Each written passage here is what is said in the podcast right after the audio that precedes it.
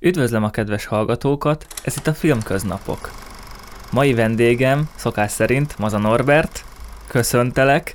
Szia, én is köszöntelek, és köszöntöm a kedves hallgatóságot. A mai napot egy vadonatúj topikkal kezdenénk, méghozzá, hogy milyen filmet vagy sorozatot láttál a héten.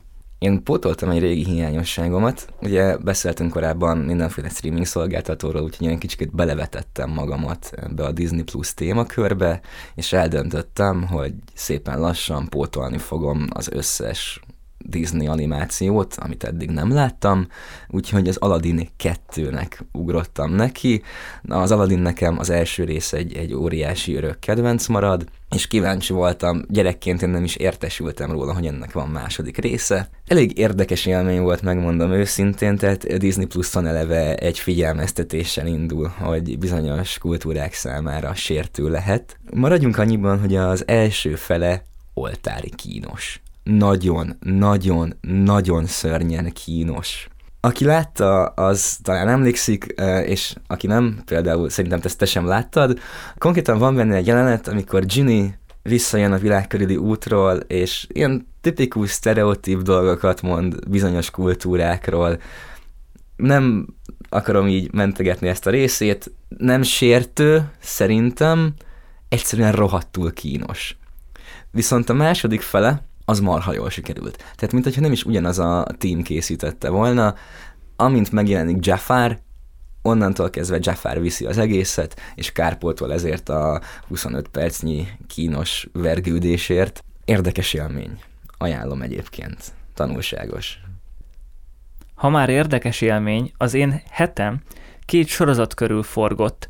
Az egyik a Lost, amit szerintem sokaknak nem kell bemutatni, de akinek mégis, annak annyit mondanék, hogy egy repülőbaleset történik, lezuhannak egy szigetre, ami sokkal több, mint egy sziget. Rengeteg filozófia van benne, azért ha a karakterek neveit megnézzük, ott is azért sok mindent elárulnak. Nagyon jól felépített sorozat, nagyon érződik rajta, hogy a harmadik évad végén van egy fordulópont, egy vágópont, ahol ugye több író is kiszállt, meg kicsit átalakult a sorozat, bár őszintén azt kell, hogy mondjam, hogy az utolsó három évad sokkal jobb, mint, a, mint az első három. Legalábbis ez az én véleményem. A másik sorozat, amit így néztem, az a Scrubs, vagyis Dokik. Igazából ez a sorozat, őszintén szóval szerintem sokaknak talán nem ismerős, de a legjobb orvosos sorozat, amit valaha csináltak. Ez egy kétezer-egytől, ha jól tudom, kétezer-kilencig futó sorozat, tehát elég régi, és két részlet tagolható ez is, egy egytől nyolcig és egy kilencedik évadra.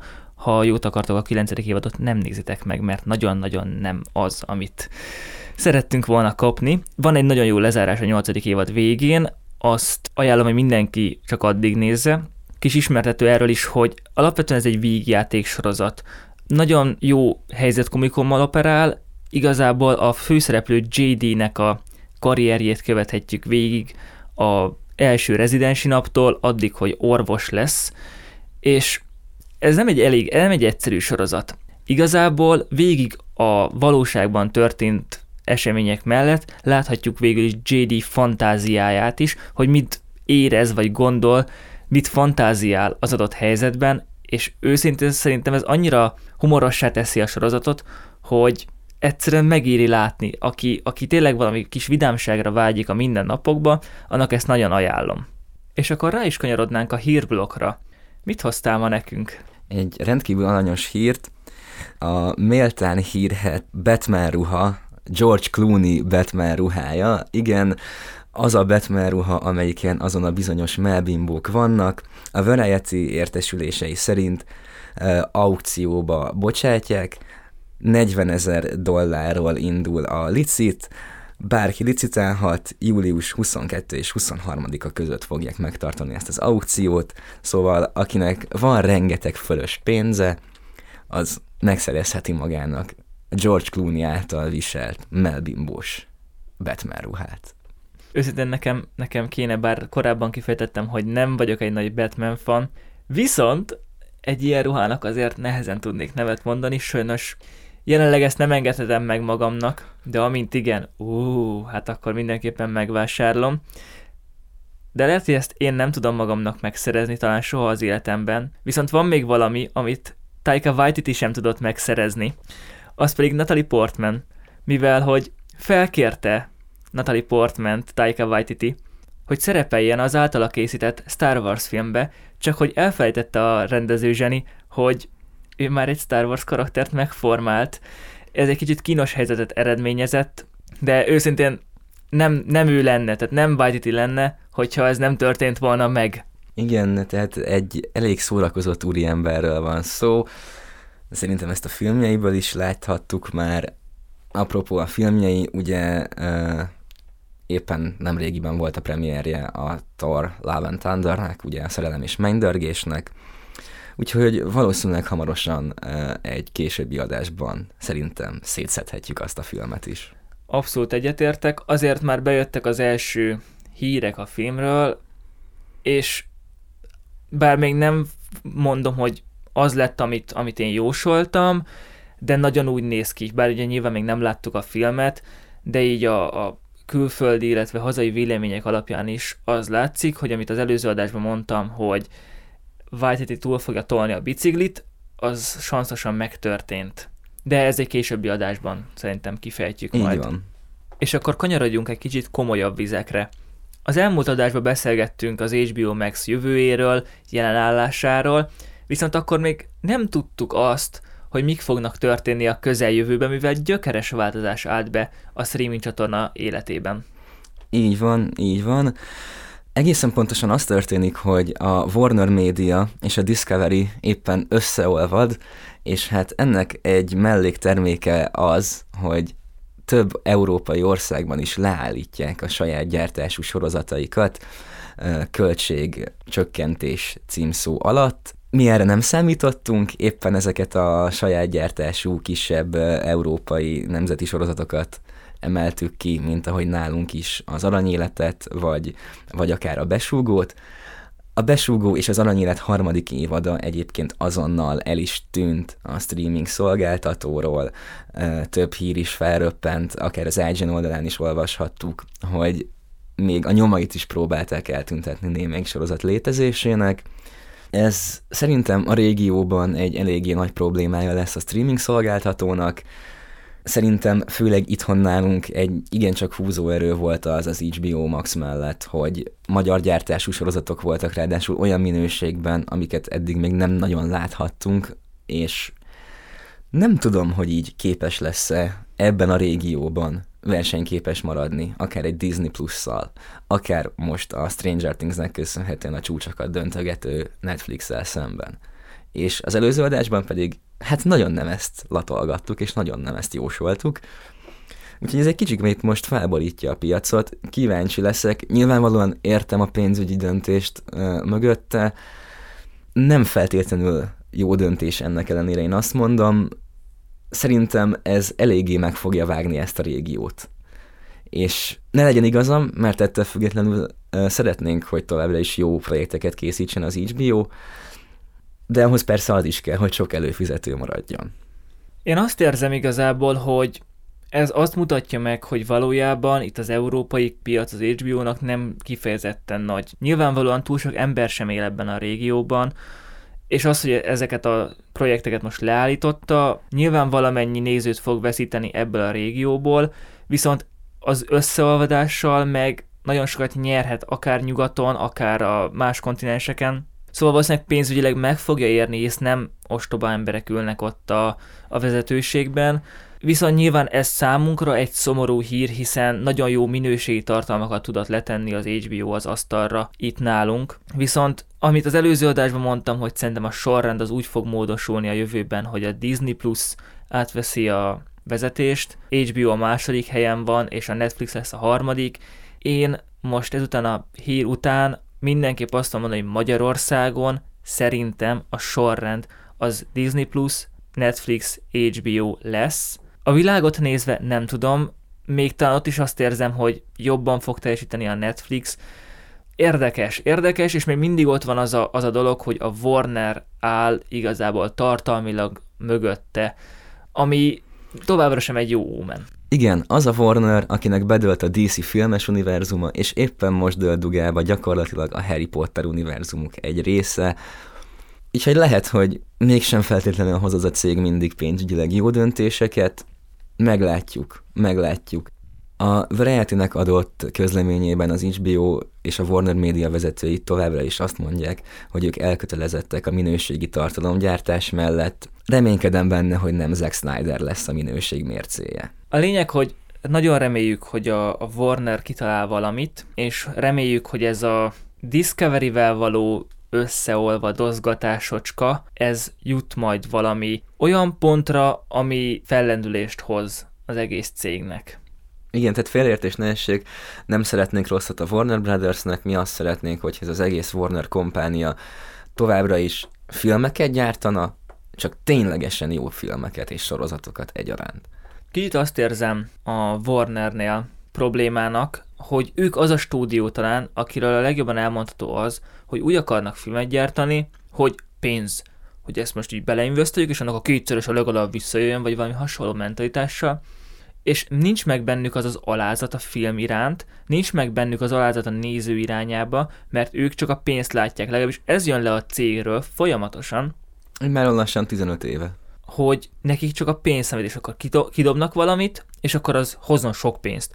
Még nyilván a Disney-nél vagy más stúdióknál is ugyanez van, tehát ők is pénzt akarnak keresni, csak azzal a különbséggel, hogy ott látszik egy ilyen kis szikra, hogy oké, okay, pénzt akarok keresni, de hogy közben legyen minőségi tartalma nézőnek, mert tudom, hogy csak úgy fogok tudni pénzt keresni.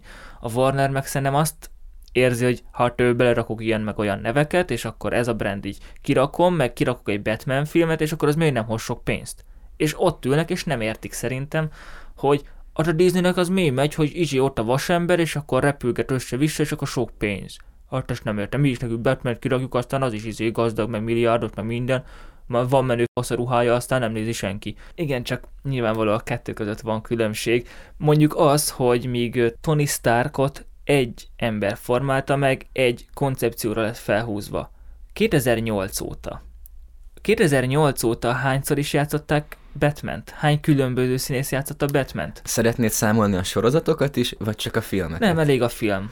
Volt ugye Sötét lovakban Christian Bale, itt volt nekünk Batfleck, azaz Ben Affleck, és most pedig Robert Pattinson. Ez három ember. Három, három ember, így három van. Három különböző Batman megközelítés, és persze a Sötét lovag érdemei elvitathatatlanok, bár én nagyon-nagyon távol állok attól a filmtől, és akkor most nagyon finoman fogalmaztam, hogy hogy viszonyulok hozzá. Viszont e- ezt így nem lehet csinálni szerintem. Tehát, hogy egy fő karakteredet, ami kvázi a berúgása volt az egész dé cé univerzumnak, azt háromszor eljátszatott különböző emberekkel, különböző sztorikkal, különböző megközelítéssel, mert a nézők csak kapkodják a fejüket, úristen, nem látom, basszus, hogy most mi, mi fog következni. Beül a Pattinsonos filmre, és oké, okay, végignézt, és nem tudja, hogy ebből lesz folytatás, vagy már megint tribútolják az egészet, és akkor most mi? És az, hogy közben egyébként fut az univerzum, fut benne, a, jön az Aquaman nem sokára, és azért még egy másik Batmannel van, de közben itt van a, a Pattinsonos Batman, ez katyvasz. Ez borzasztóan egy katyvasz, és egyszerűen nincs benne semmi konzisztencia, és nem lehet úgy univerzumot építeni, hogy ennyire ugrálsz össze-vissza. Ezért a Marvel ezt sokkal jobban megoldotta, hogy minden karakter benne van ebbe a szép kis univerzum gömbbe, és nincs egy karakter több emberrel, több sztoriban eljátszatva. Meg, meg lehet ezt csinálni egyébként, lehet ilyen kis, nem tudom, külön mellékszalakat csinálni, csak az sem így. Igen, amiről korábban is beszéltünk már, valahogy azt érzem a Warner médiánál, hogy nagyon sok esetben lehet, hogy pénzügyi koncepciójuk az van, hogy ők ennyi és ennyi pénzt szeretnének rákölteni, és ennyi és ennyi pénzt szeretnének belőle viszont látni, viszont művészi koncepció nincsen mögötte. És tehát, hogy ez a dolog még mindig azért filmművészet. Szóval, hogy nem igazán látom azt, hogy ilyen jellegű koncepcióik lennének, csak az, hogy pénz és brand, és legyen még több pénz. Ez így nem működőképes, és szerintem most már a Warner Brothers is lassan belátja, hogy tovább lassan nem is fenntartható. Hány franchise szeretnének még a földbe döngölni, hány univerzumot szeretnének még porig rombolni, mire rájönnek, hogy ez így nem tartható fenn tovább. Viszont akkor most hagyjuk kicsit magunk mögött a Warnert és a dé cét, és evezzünk át egy egészen másik stúdió termékéhez, méghozzá a Fox stúdió termékéhez, ami most már egybeolvadt a Disney-vel. Mégpedig James Cameron igazi szerelem projektjéről lesz most szó, az Avatarról. Így van, mostanság egyre több hír szivárog. Kettő érdekes hírről szeretnék beszélni, amit az I G N-en találtam. Az egyik az Avatar hossza és James Cameron véleménye erről a hosszról. Ugye a film nagyjából olyan három órás lesz, és James Cameron azt mondja, idézem, nem szeretném, ha az emberek a film hossza miatt picsognának, amikor képesek ledarálni egy ültő helyükben nyolc órányi tévésorozatot. És a mondandó végéből még annyit szeretnék felolvasni, hogy megmondom, hogy milyen paradigmaváltásra van szükség, nem gáz, ha felállsz, és elmész pisilni, mondta Cameron. Na most, én őszintén szólva nagyon örülök, hogy a nagy rendezők közül valaki végre kiállt ezért. Nyilvánvalóan megértem azt is, aki azt mondja, hogy három óra túl sok az életéből egy filmre, és igen, régen működtek másfél órában is a filmek. Viszont sajátos módon meglett az az elvárásunk, hogy egyre több mindent várunk el, látványban, hosszban, legyen több, legyen nagyobb, legyen jobb. És igen, valóban, azért legyünk őszinték, mi is képesek vagyunk ledarálni egy teljes évadot. Nem feltétlenül a streaming hosszúságú nyolc évados sorozatokból, hanem a huszonnégy részes, még annak idején televízióra készült sorozatokból. A huszonnégy részes huszonnégyből mondjuk? Például, például, vagy akár egy Lost évadot is simán bedarál. Á, nem, a Lost legnagyobb évad azt hiszem huszonhárom részes. Ez teljesen jó. A vége fel már csak ilyen tizenkettők, szóval nem oh. igaz az. Szóval igen, tehát, hogy így, ha az emberek tényleg be tudnak darálni gyakorlatilag pihenés nélkül egy nap alatt mondjuk akár egy Stranger Things évadot, akkor mi a problémánk a három órás vagy akár még hosszabb filmekkel? A streaminget, vagy az otthoni filmezést bármikor meg lehet állítani, kimész, visszajössz, visszafelé hozol egy kis innivalót, egy kis nassolnivalót, és akkor folytatod. A mozit nyilván nem lehet megállítani, mert hogyha mindenkinek lenne egy kis megállító gomba a moziterembe, akkor a filmet nem három óra lenne végignézni, amennyi a hossza, hanem legalább öt-hat óra, mert úristen, mindig kell, kell valakinek pisilnie, és akkor megnyomja a kis megállító gombot, és akkor megy, visszajön, akkor jön a következő, és soha nem lenne vége a filmnek. Viszont erre is van megoldás, és ez... Erre fixen emlékszem, hogy ez velem megtörtént, még annak idején gyerekkoromban Székesfehérváron a Cinema Cityben. Nem tudom már pontosan, hogy milyen filmen voltunk, talán egy Harry Potter epizódon, talán az aranyiránytűn, tehát hogy ilyen kétezres évek vége, kétezer-tízes évek eleje korszak, és a filmet megállították a közepénél, és kiírták, hogy mosdószünet. A mai napig nem értem, hogy ez mi volt, egyszer történt meg, és azóta sem, de hogy igen, ezt is be lehetne vezetni.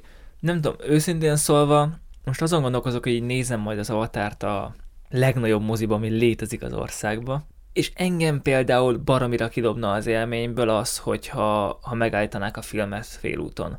Tehát amikor már ősz másfél órája egy, egy, egy moziba, és nézed a filmet, akkor kis túlzással az is megzavar már a mozi élményben, hogy melletted valaki ropogtatja a popcornt, annyira bele, bele tudsz szellemülni egy filmbe, és ha ezt most megállítanák, akkor az annyira kidobna például engem az élményből, hogy a második fejét nem is tudnám igazából élvezni, mert újra belehelyezkedni nehéz, hogyha egy filmnek a közepén jársz.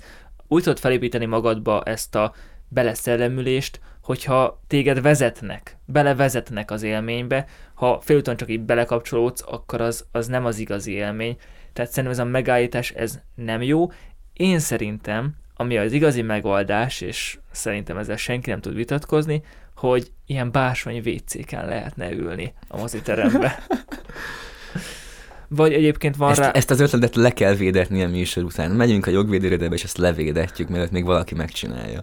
Vannak ugye megoldások, itthon, ha jól tudom, ilyen mozi nincsen, viszont külföldön van egy ilyen koncepció, hogy a moziteremhez tartozik mosdó, és a mosdóban egyébként megy a film maga ilyen kis kijelzőkön, ezért miközben ülsz a vécén, állsz a vécé előtt, és mosod a kezedet meg ilyenek, akkor látod magát a filmet, meg hallod a filmet, és igazából nem maradsz le semmiről. Igen, ez egy sokkal vállalhatóbb módja ennek a dolognak. Kíváncsi leszek, hogy mi lesz erre majd így a nemzetközi reakció, illetve hogy mennyire fogják megnézni így az emberek, mert hallottam már olyanokat, akik azért nem jártak el moziba bizonyos filmre, mert hogy túl hosszú, és nem akarják ezt a hosszúságot egy moziban eltölteni, hanem inkább megvárták annak idején, amikor kijött dé vé dén vagy Blu-ray-en, és akkor inkább a szóba meghitségében egy ilyen hosszú filmet, ami szintén egy teljes mértékben megérthető hozzáállás. De azért egy ilyen filmnél, mint az Avatar, és azért legyünk őszinték most, mert ilyen hosszúságú filmek azért általában elég epikusak szoktak lenni. Megéri azt a, azt a pénzt, amit elköltesz a mozira, hogy, hogy egy nagy vásznon néz meg, akár csak ha a Dűnére gondolunk vissza, ami szerintem még mindig lehetett volna nyugodtan egy órával vagy két órával hosszabb. De lesz folytatása. De lesz folytatása. Mondjuk nagyon rossz helyen vágták el azt a filmet. Hát, erre lát, Warner Brothers, ugyebár, ezt láthattuk már a Hobbitnál is, mondjuk a mai napig nem értem, hogy miért kellett egy százvalahány oldalas regényt három filmre széthúzni, ráadásul a másodiknak, na mindegy, engedjük el már a Warner Brothers-t, de igen, kíváncsi, kíváncsi leszek, hogy ezt hogy fogják lereagálni a mozik. Őszintén szóval nem értem, hogy most miért annyira meglepő, hogy három órás lesz az Avatar. Egyrészt az első része sem egy rövid darab, az is két óra fölött van, szerintem két és fél óra talán. Bőven, bőven. Másrészt kétezer-tizenkilencben kaptunk egy Endgame-et, ami meg szintén három órás, ha jól tudom. Parami hosszú, az Infinity War is hosszú volt. És végignézték az emberek. És végignézték, és nem volt akkora, nem is tudom, probléma vagy hír abban, hogy úristen hosszú lesz, pedig az Endgame az hosszú volt. Nagyon, nagyon hosszú volt. Jó, én nem szeretem az Endgame-et, tehát hogy nekem az egy hatalmas törés, nekem a Marvel szeretetem az ott tört, ott tört derékba, hogy én nagyon nem értek azzal a filmmel egyet, de nem ez a mai topik. Kicsit rákanyarodva az Avatarra. Az első film kétezer-kilencben jött ki, ami már nem ma volt, bár azóta többször is újra bemutatták Magyarországon is a filmet. Ettől függetlenül felnőtt egy generáció. Tehát emlékszem, amikor bemutatták a filmet moziban, akkor én még gyerek voltam. Jó, nem mondom, hogy nagyon kisgyerek, de hogy azért gyerekfejjel néztem meg azt a filmet. És most, basszus, tizenhárom év eltelt, de ezt a filmet azok is meg fogják nézni, akik nem is éltek akkor, amikor az első film kijött. Tehát az első film bemutatásakor én nem voltam annyi idős, mint most azok, akik akkor születtek, mikor az első filmet bemutatták. Na hát igen, most nagyjából így átérezheted, hogy mit éreztek azok, akik negyven évet vártak a Star Wars folytatására, és bár ne kapták volna meg azt. Ezzel kapcsolatban egy ilyen érdekesség a Star Wars rajongókkal kapcsolatban. Valamelyik nap böngészem a kis Facebookomat, és láttam egy mémet egy külföldi Star Wars fan oldalon, ahol Snoke-ot és Darth Sidious-t hasonlították össze.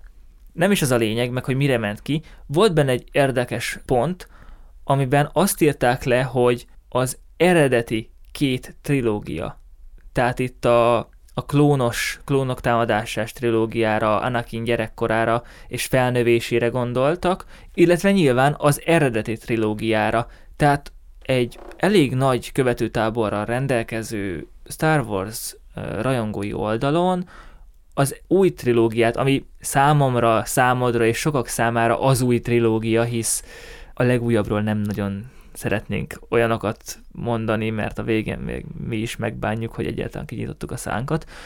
Szóval amit mi új trilógiának gondolunk, ami ugye már inkább csak ilyen előzmény trilógiaként hivatkoznak rá, az már eredetinek van bélyegezve. Pedig emlékszem évekkel ezelőtt, még kétezer-tizenöt előtt mennyi olyan hangot még, hogy ú, hát ez milyen rossz lett ez a trilógia, meg hogy néz ki, meg fúj, meg jaj, meg nyafim és nyüszi. Mára már ez az eredeti trilógia címet és jelzőt megkapta a, nyilván az igazi eredeti trilógia mellett. Ami érdekes, szerintem ez soha nem történhetett volna meg, ha nem lesz ennyire bődületesen rossz az új trilógia. Ezen én is sokat gondolkoztam egyébként, hogy, hogy vajon azért értékelődött-e fel az előzmény trilógia, mert hogy ez a mostani új trilógia ennyire pocsék lett. Biztos vagyok benne, hogy volt szerepe abban, hogy felértékelődjön, viszont én leültem egyszer megnézni úgy a hat részt, hogy már minden változtatással benne, George Lucas minden hülyeség, amit ki akar cserélni, ki lehet cserélni, tehát ez az a verzió,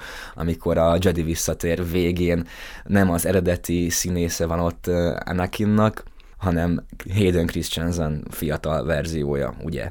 És őszintén szólva, ahogy így egyben megnéztem az egészet, megvan így a vízió az elejétől a végéig, ott van az Anakin Skywalker, akit megismerünk a, a, az előzmény trilógiában, ott van az a Darth Vader, akit megszerettünk az eredeti trilógiából, és, és tényleg így végignézni Hayden Christensennel már teljes egészében, hogy mindenhol őt láthatom, egy, egy elképesztő élmény volt, és, és nem tudtam arra gondolni, hogy, hogy milyen hibákkal bírt annak idején az előzmény trilógia, hanem hanem egybefort egy egészé, mint, mint ahogy egybefort a három Matrix is egy egészé. Igen, a Matrixnak is csak három része van, mint ahogy a Star Warsnak hat plusz a sorozatok és egy-két spin-off film.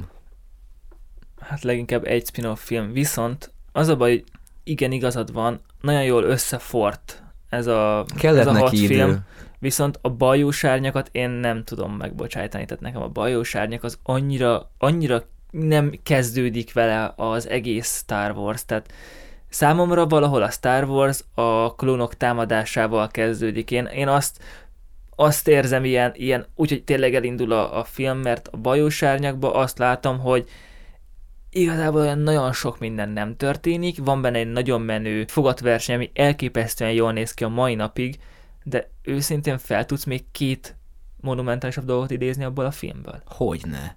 Hogyne. Természetesen a legvégét, a legvégét, Darth Maul-al való harc.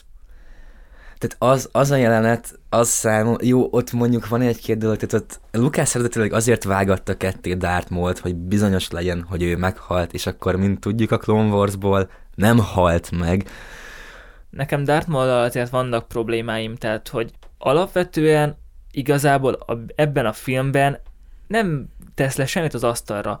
Nagyon csúnyán néz, de egy mondata nincsen, és azon kívül, hogy jól néz ki, és ezért felélesztették kvázi a rajongók, azon kívül nagyon sok mindent nem tud. Meg persze nagyon menő kétpengés fénykardja van, igen, de Darth Maul igazi karakterét, és azt, hogy ez ekkora ikon lett, azt a sorozatok érték el. Pontosan, pontosan, de valahol el kellett kezdeni, illetve ami ott, ami nekem így például, hát ugye nyilván valami nem csak így megnéztük a filmeket, hanem azért tudunk is egy-két dolgot a film születésének hátteréről, stb. stb. És a Ray Park, amit ott leművelt, ugye ő volt a színész kaszkadőre Darth Maulnak, és a mai napig őt tekintjük Darth Maulnak. Szerintem az is például egy zseniális dolog volt már most a Rebels sorozatban, amikor van az a bizonyos Kenobi kiáltás. Szerintem, akik látták a sorozatot, ennek nem kell bemutatni, és például egy, egy ilyet én még nem láttam, hogy el tudunk fogadni egyszerre két színészt egy karakterhez, mert ezt ért el a Rebelsben az új szinkron színész, akinek bocsánat, nem tudom sajnálatos módon a nevét, de hogy ők ketten együtt váltak Darth Maul-lá, és ez például szerintem kellett, kellett, hogy egy kicsikét legyen egy régi is, legyen egy új is, és, és hogy így kibontakozhasson a karakter, még hogyha igen, voltak róla regények is korábban, amik teljesen más sztorit meséltek el neki, de azok a jelenetek meg például nagyon sok fanteória ered abból az egy harcból, amikor Qui-Gon ott letérdel, és vajon ott látta a jövőt Qui-Gon, vagy, vagy bármi ilyesmi, vagy tényleg annyira egy volt az erővel Qui-Gon, hogy ott ő tudhatta, hogy mi fog történni. Tehát én azért szeretem azt a filmet, mert bár nem lett akkora mém, mint mondjuk a harmadik epizód, vagy a második, ami gyakorlatilag egy olyan film se volt még, amire rá lehet mondani, hogy ez egész egy mém, és itt most jó értelemben, tehát nem az utálat beszél belőlem. Szóval, hogy ez így az egész egy olyan más hangulatot ad, így már húsz évvel később, ami, ami szerintem egy aranyos, és, és szeretni való az egész egyben. Van amúgy, van amúgy ebbe valami, nekem továbbra sem passzol valahogy az egész film bele, de ettől függetlenül nyilván vannak értékei, nekem ez egy kicsit így, így különutas a maradék öt filmhez képest, de őszintén még mindig bármikor inkább ez a film, mint bármelyik az új trilógiából, mert igen, a hét az nem lett rossz film, ha azt így önmagába vizsgáljuk, akkor ez a vannak butaságai, vannak hibái, de úgy elfogadható. De nem tud semmivel többet nyújtani, mint bármelyik másik, és akkor meg pontosan. Miért nézzem meg azt? Egyszerűen az a baj, amiben jó, abban mások, más filmek is jók, igazából semmi nem visz rá, hogy ezt az új trilógiát egyáltalán bármikor elkezdjem újra. Mindegyik filmet láttam egyszer, és ezt szerintem soha életemben nem fog változni. Viszont most közben eszembe jutott az én teóriám, vagy hát nem is teória, inkább csak ilyen kis felvetés. Szerintem Darth Maul a sötét oldalnak az, ami Ahsoka a világosnak. Ember. Úristen. Mert ha megnézed, Ahsoka nem Jedi, ezt, ezt jelentsük ki, hogy bár ezt ugye ő is elmondja a Rebelsben, vagyis kijelenti a Rebelsben, de Ahsoka nem tagja a Jedi rendnek, ő egy erőhasználó, meg fénykart forgató, de ettől nem leszel Jedi. Ahogy Maul sem Sith, hisz végül is ki lett tagadva a Sithek közül, hisz csak két Sith lehet, meg tudjuk, tudjuk. Tehát, hogy egyikük sem az, aminek indult, mind a ketten fénykart használó, erőhasználók, mind a kettőjüknek megvan a, az ideológiai tanítás által vezetett útja, mind a kettőknek nyilván az egyiknek a sötét oldalhoz, a másiknak a világoshoz van köze, de nem tart abba az irányba, ami felé az eredeti tanjai mentek, és ez a karakter ugye többször is találkozik a sorozatokban, és valahogy mindig, meg, én azt érzem, hogy meg tudták egymást érteni, és látták a másiknak a mienségét, én szerintem. De ez, ez az életút, ez, ez meglepően hasonló, annak ellenére, hogy még Ahsokának mind a két lába megvan.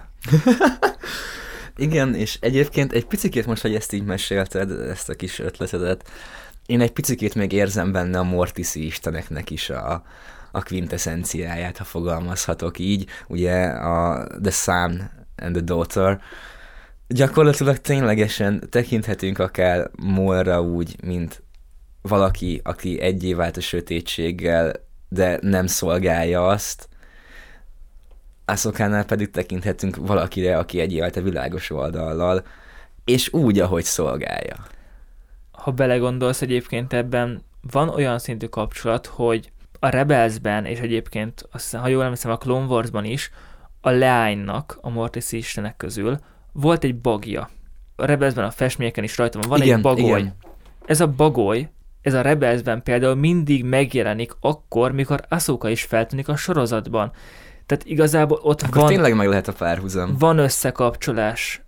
Maulra én, én így most hirtelen nem tudok mondani ilyen típusú összekapcsolást, de, de el, elméleti síkon, mint ilyen rajongói teóriaként, szerintem ez nagyon jól leírható, mert alapvetően tényleg passzolnak ezek a, ezek a képek, ugye Ahsokara utalás is van ebben a formában, meg hát ahogy vissza lett hozva Ahsoka a Rebelsben végül is kvázi az életbe, bár ott nekem ez nem, nem egészen tiszta, nem tudom mennyire van meg a kép.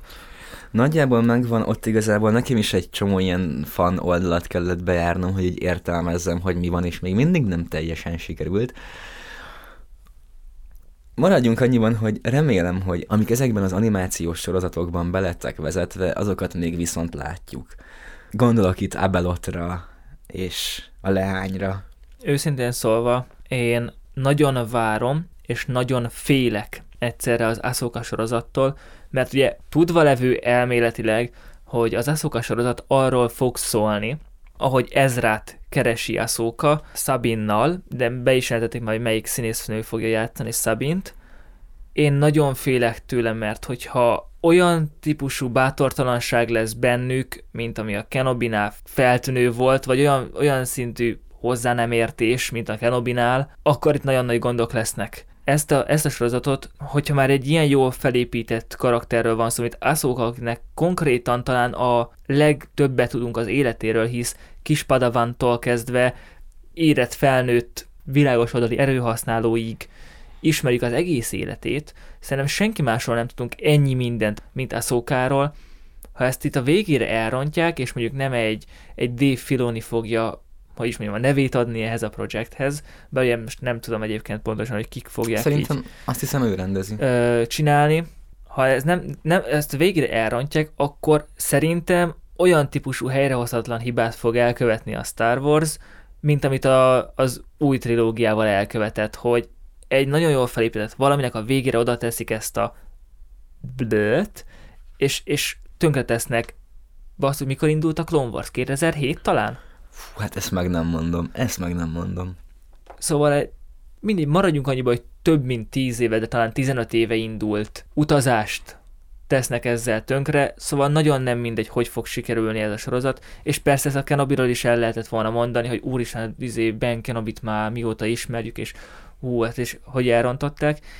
Igen, de tanuljunk a hibákból, tanuljon a stúdió hibáiból, és amit a Kenobinál elbaltáztak, már pedig volt bőven, azt próbálják meg itt elkerülni, mert szerintem hasonló fontosságú karakter, bár sokan nem szeretik Ahsokát, ami teljesen érthető, viszont azért egy nagyon nagy rajongótábora van, egy nagyon nagy embertömeg kíváncsi az ő történetére, és szerintem aki a Rebelset szerette, az Ezra miatt is borzasztóan kíváncsi rá, a Sabine miatt is borzasztóan kíváncsi rá, tehát itt azt érzem, hogy talán még nagyobb is a tétje annak, hogy hogy fog sikerülni az Ahsoka sorozat, mint például ahogy a Kenobinál, mert persze ott egy papíron fontosabb karakter volt a központi elem, meg ugye benne van Lea, Lea is, aki megint csak egy old school karakter, de, de egészen más, itt sokkal frissebb dolgok vannak, itt az, annak is van kapcsolódási pontja ezzel a, ezekkel a karakterekkel, akik, hogy is mondjam, nem hetvenbe születtek, tehát Tehát a fiatalabb generáció is tud hozzá kötődni, mert például én, mivel nyilvánvalóan nem hetvenbe születtem, vagy hetvenes évek környéken, nekem az Obi-Wan karakteréhez olyan nagyon nagy kapcsolódásom nincsen. Nekem a legmeghatározóbb Obi-Wan karakter az, ami a Clone Wars-ba csinált és történt vele, de hát az is kétezer-hét utáni. Tehát igazából az nem számított szerintem annyira, mint az az Ahsoka sorozat fog. Meg hát persze benne lesz Thrawn admirális elvileg. És most már főadmirális, bocsánat, ezt még ő is kikérte magának a Rebelsbe, hogy főadmirális. Ami meg megint csak nagyon nagy lehetőség, hisz még senki nem játszott el élő szereplős trónt. Nagyon-nagyon össze kell állni ennek a sorozatnak, mert elképesztő nagy buknivalója van. Pontosan, egyrészt tényleg, ahogy mondtad, fanfavorit karakterekről van szó, másrészt pedig én amiért bizakodom ezzel a sorozattal kapcsolatban, az az, hogy tudnivaló, hogy Filoniék imádják Ahsoka karakterét, és én nem hiszem, hogy, hogy hagyják, hogy ebből valami katyvasz legyen.